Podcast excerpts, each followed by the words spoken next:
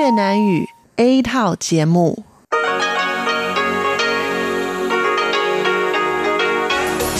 Đây là Đài Phát thanh Quốc tế Đài Loan RTI.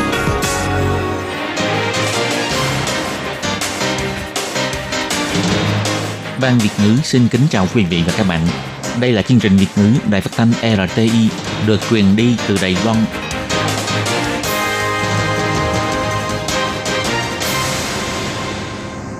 Các bạn thân mến, Hải Ly xin chào các bạn. Hôm nay Chủ nhật, ngày 24 tháng 2 năm 2019, tức ngày 20 tháng Giêng âm lịch năm kỷ hợi. Sau đây, mời các bạn đón nghe chương trình phát thanh tiếng Việt của Đài Phát thanh Quốc tế Đài Loan RTI với các nội dung như sau. Mở đầu là phần điểm tin quan trọng trong tuần, tiếp theo là các chuyên mục chuyện vãn đó đây, góc giáo dục và sau cùng khép lại bằng chuyên mục nhịp cầu giao lưu. Và trước tiên là nội dung tóm lược các tin chính của bản tin quan trọng trong tuần. Du học sinh Trung Quốc mang sản phẩm thịt heo vào Đài Loan bị phạt nặng. Hoa anh đào trắng đã nở rộ ở chân núi Tiểu Tháp. Hãng hàng không che Việt lên kế hoạch mở tuyến bay sang Đài Loan trong năm nay.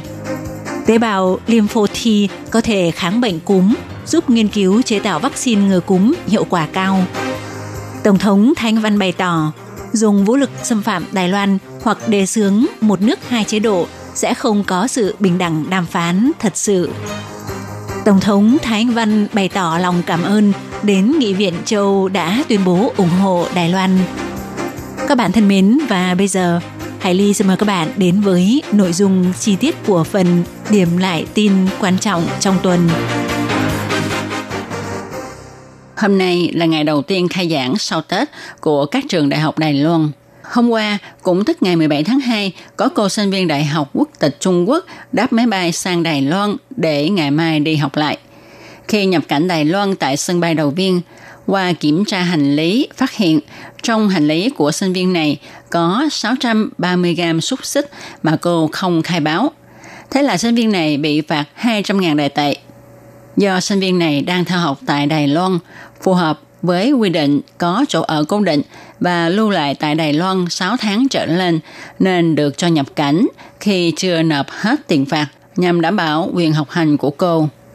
Bộ Giáo dục Đài Loan cho biết, năm ngoái Bộ đã gửi công hàm cho các trường đại học tuyên truyền về các vấn đề có liên quan đến phòng dịch và cũng thông qua biển báo, phát loa thông tin, vân vân để nhắc nhở thầy cô và sinh viên chú ý đến các quy định về phòng dịch của nhà nước. Phó cố vấn vụ giáo dục hai bờ eo biển và quốc tế thuộc Bộ Giáo dục Đài Loan, ông Lâm Thế Anh nói. 为了在持续的加强宣导，将会在通函各学校，好的加强针对陆生及侨外生等境外生啊的宣导，会做注文防疫的跟处罚的相关规定。 Nhằm tiếp tục tăng cường tuyên truyền, chúng tôi sẽ lại phát công hàm đến các trường để tuyên truyền các quy định và mức phạt liên quan về phòng dịch tả heo châu Phi cho sinh viên Trung Quốc và sinh viên nước ngoài. Bộ Giáo dục nhấn mạnh, do sinh viên Trung Quốc không được làm thêm ở ngoài theo quy định của Đài Loan. Nếu như cô sinh viên này không có tiền đóng phạt thì sẽ nhờ nhà trường trợ giúp làm sao để cho sinh viên này mượn tiền đóng phạt 200.000 đại tệ. Nếu không thì sau khi tốt nghiệp, một khi đã xuất cảnh rời khỏi Đài Loan thì sẽ không được nhập cảnh Đài Loan nữa. Các trường đại học hôm nay khai giảng sau Tết.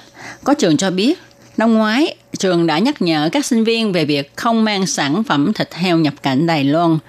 Có trường thì còn nhắc nhở các sinh viên nước ngoài là nếu vi phạm quy định mang thịt hay là mua trên mạng, mua hàng lậu các sản phẩm thịt heo vào Đài Loan thì sẽ bị phạt tù cao nhất 7 năm và phạt tiền cao nhất 3 triệu đại tệ. Hy vọng các sinh viên cảnh giác không để phạm luật. Hoa anh đào trắng đang đua nở trong làn gió thổi, khiến cho con bướm đang bay lượn phải đậu xuống cánh hoa trắng mướp, tinh khiết. Hoa anh đào trắng hiếm thấy đang nở rộ, cảnh vật đẹp tự nhiên khiến cho du khách ngất ngây lòng. Du khách cho biết, như là đi lạc vào đào hoa viên, rời xa cõi hồng trần, lọt vào tiên cảnh. Cảnh đẹp này nằm dưới chân núi Tiểu Tháp, một ngọn núi thánh của dân tộc Trao, còn được gọi là cảnh đẹp huyền bí của hàng khê trong khu rừng núi Gia Nghĩa. Ở đây, ngoài việc ta có thể ngắm hoa anh đào trắng ra, ta còn có thể ngắm biển mây và hoàng hôn tuyệt đẹp, lại có thể cầu phúc tại đền cầu phúc. Nhân viên quản lý vườn cho biết, vì núi Tiểu Tháp là núi thánh của dân tộc Trào, cho nên chúng tôi xây tháp cầu phúc để mọi người treo lời cầu phúc lên đó. Ngoài hoa anh đào trắng ở Giang Nghĩa, đoạn đường Quy Nhân 15 lộ Đài Nam đã trở thành đài lộ màu đỏ cam vì hoa gạo đã nở đỏ cả con đường.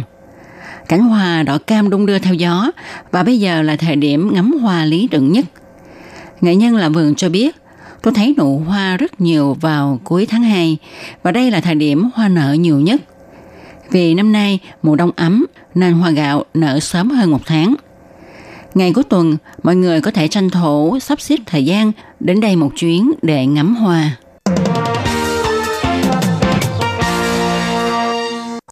Hãng hàng không Tra Việt Bamboo Airways cho biết, kế hoạch năm nay của hãng là sẽ mở 37 tuyến bay kết nối từ các thành phố lớn của Việt Nam và các nước trên thế giới, trong đó có tuyến Việt Nam, Hàn Quốc, Việt Nam, Đài Loan. Năm 2017, hãng hàng không Tre Việt, đơn vị sở hữu hãng hàng không Bamboo Airways, thành viên của tập đoàn FNC, được chính phủ Việt Nam đồng ý cấp giấy phép kinh doanh vận chuyển hàng không và trở thành hãng hàng không thứ năm của Việt Nam. Từ trung tuần tháng 1 năm nay, hãng hàng không Tre Việt đã chính thức đi vào hoạt động. Đến nay đã có 10 tuyến bay nội địa. Tổng giám đốc hãng hàng không Tre Việt, ông Đặng Tất Thắng cho biết, Ngoài việc tăng thêm các đường bay trong nước, chúng tôi cũng coi trọng thị trường Đài Loan và Hàn Quốc, cho nên sẽ ưu tiên mở tuyến bay đến hai nước này trong tương lai. Ngày 18 tháng 2, các nhà khoa học cho biết vừa mới phát hiện tế bào miễn dịch có thể chống lại đối với các loại virus cúm. Đột phá vi phạm này có thể giúp cho chuyên gia nghiên cứu vaccine ngừa cúm đạt hiệu quả rộng và cao. Cảm cúm chủ yếu bộc phát theo mùa. Căn cứ theo thống kê của Tổ chức Y tế Thế giới, mỗi năm dịch cúm đã khiến cho mấy chục ngàn người chết. Do virus cúm luôn đột biến, cho nên việc chế tạo vaccine luôn phải thay đổi theo năm mới có thể đạt hiệu quả phòng bệnh. Nhân viên nghiên cứu nói, qua thí nghiệm chứng minh tế bào lympho T có trong cơ thể con người có thể đối kháng với bất kỳ loại virus cúm biến thể nào. Điều này cho thấy loại tế bào này có thể dùng để nghiên cứu, phát minh ra loại vaccine có hiệu quả phòng ngừa các loại virus gây cúm để không cần mỗi năm phải tìm công thức chế tạo vaccine phòng cúm mới. Và loại vaccine này cũng có hiệu quả đối với người mà trong cơ thể của họ không có loại tế bào lympho T này. Tế bào lympho T là một loại bạch huyết cầu. Nó có thể đi khắp cơ thể để tìm những khác thường và những nơi bị viêm nhiễm – rất quan trọng đối với miễn dịch của loài người vì nó có thể chống lại tế bào hay virus xâm nhập vào cơ thể. Cái gọi là tế bào T sát thủ rất đặc biệt. Nó có thể trực tiếp công kích hay giết chết tế bào bị viêm nhiễm. Đội nghiên cứu đã đăng ký bằng phát minh sáng chế. Nghiên cứu viên nói, hy vọng tế bào này có thể trợ giúp họ nghiên cứu ra loại vaccine ngừa cúm hiệu quả cao nhằm hạ thấp sự uy hiếp của dịch cúm đối với nhân loại.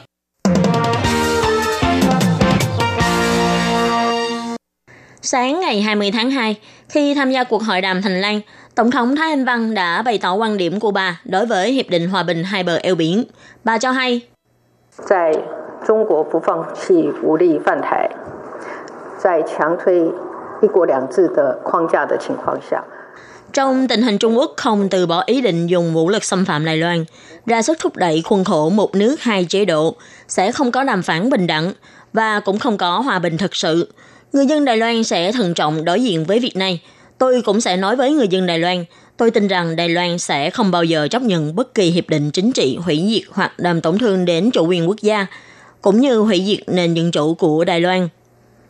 Tổng thống Thái Anh Văn nhấn mạnh, Đài Loan là một quốc gia dân chủ có phương hướng rõ ràng, đó chính là sự tự do dân chủ, sự an toàn và sự phát triển. Tương lai của Đài Loan sẽ do bản thân chúng ta tự quyết định.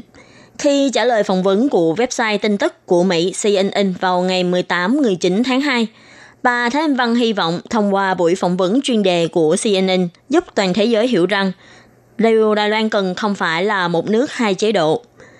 Tổng thống Thái Anh Văn nói, 同时，我也在这个专访里面，呃，要让世界知道呢，台湾要的不是一国两制，台湾人要的就是我讲的。 Điều Đài Loan cần không phải một nước hai chế độ.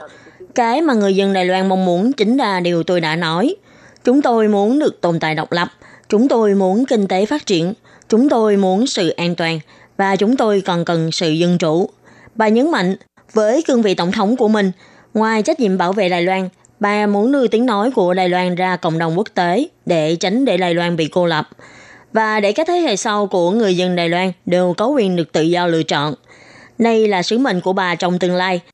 Và đây cũng chính là mục đích bà quyết tâm tái tranh cử tổng thống trong nhiệm kỳ tiếp theo.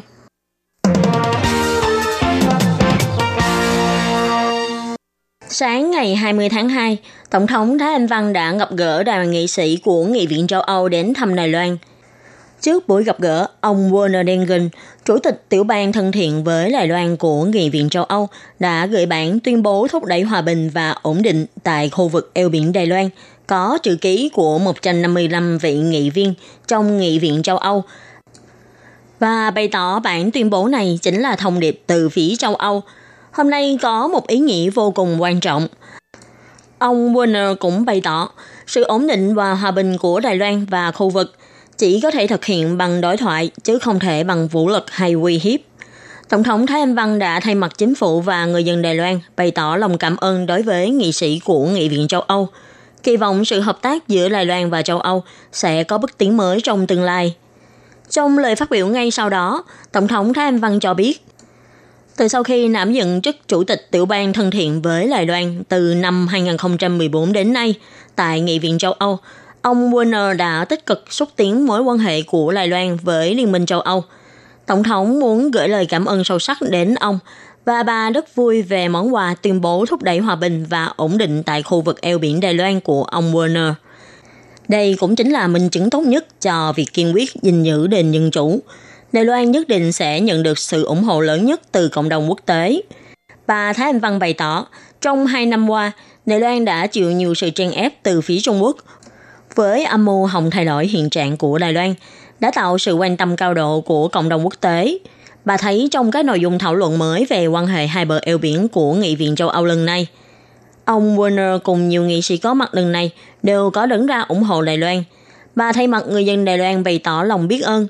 Bà Thái Anh Văn chỉ ra, tiểu bang thân thiện với Đài Loan không những từ lâu nay ủng hộ nhiều nghị quyết có liên quan đến Đài Loan, mà cụ thể nhất chính là thông qua nghị quyết kêu gọi Ủy ban châu Âu nhanh chóng hoàn thành công tác chuẩn bị cho Hiệp định PIA về đầu tư song phương Đài Loan và Liên minh châu Âu vào tháng 5 2018.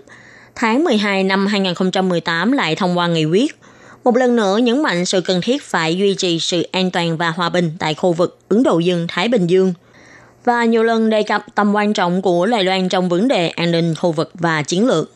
Cuối cùng, Tổng thống Thái Anh Văn cho biết, trong tương lai, Đài Loan hy vọng có thể tiếp tục tăng cường sự giao lưu hợp tác giữa Đài Loan với Liên minh châu Âu để quan hệ song phương tiếp tục phát triển bền vững. Các bạn thân mến, vừa rồi các bạn vừa theo dõi nội dung phần điểm tin quan trọng trong tuần do Hải Ly, Tố Kim và Khiết Nhi cùng thực hiện. Sau đây mời các bạn tiếp tục đón nghe những nội dung còn lại của chương trình hôm nay. Hải Ly cũng xin được nói lời tạm biệt với các bạn tại đây. Bye bye! Xin chào quý vị và các bạn thính giả. Chương trình phát thanh tiếng Việt của Đài Phát thanh Quốc tế Đài Loan RTI được truyền thanh 3 buổi tại Việt Nam, mỗi buổi phát một tiếng đồng hồ. Buổi phát chính vào lúc 9 giờ đến 10 giờ tối hàng ngày giờ Việt Nam qua tần số SW 9625 kHz với sóng dài 31 m. Buổi phát lại lần một vào hôm sau 6 giờ đến 7 giờ sáng giờ Việt Nam qua tần số SW 11655 kHz với sóng dài 25 m. Buổi phát lại lần hai vào hôm sau 6 giờ đến 7 giờ tối giờ Việt Nam qua tần số SW 15350 kHz với sóng dài 19 m. Ngoài ra tại Gia Nghĩa, Vân Lâm, Đài Nam có thể đón nghe chương trình phát thanh tiếng Việt qua tần số MW 1422 kHz vào lúc 7 giờ đến 8 giờ tối hàng ngày giờ Đài Loan. Xin mời quý vị và các bạn